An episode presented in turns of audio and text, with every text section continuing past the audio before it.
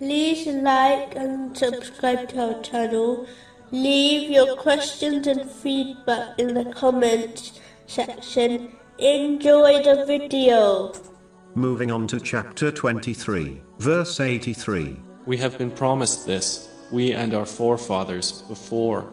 The fact that Allah, the Exalted, always keeps His promises, creates both fear and hope in His mercy. Every threat given in the divine teachings against those who disobey Allah, the Exalted, will be acted upon, and there will be no escape from it. Similarly, the glad tidings given to those who sincerely obey Allah, the Exalted, by fulfilling His commands, refraining from His prohibitions, and being patient with destiny, according to the traditions of the Holy Prophet Muhammad, peace and blessings be upon him, will be fulfilled. Therefore, a Muslim should use this fear of Allah, the Exalted, and hope in His mercy, in order to encourage themselves to performing righteous deeds and refraining from sins. A Muslim should not adopt wishful thinking, thereby failing to obey Allah, the Exalted, while believing these promises will not be fulfilled. They are in fact inevitable, so a Muslim must strive today, before it is too late. Moving on to chapter 23, verses 84 to 87.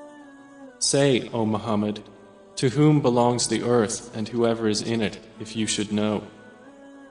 They will say, To Allah. Say, Who is Lord of the seven heavens and Lord of the great throne?